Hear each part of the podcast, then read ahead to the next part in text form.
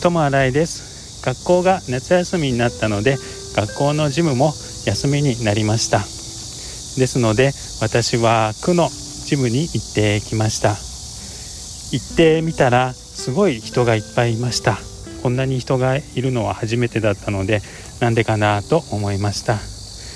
でもどうにか自分がしたい運動ができたので良かったと思います。ともあらいでした。ありがとうございます。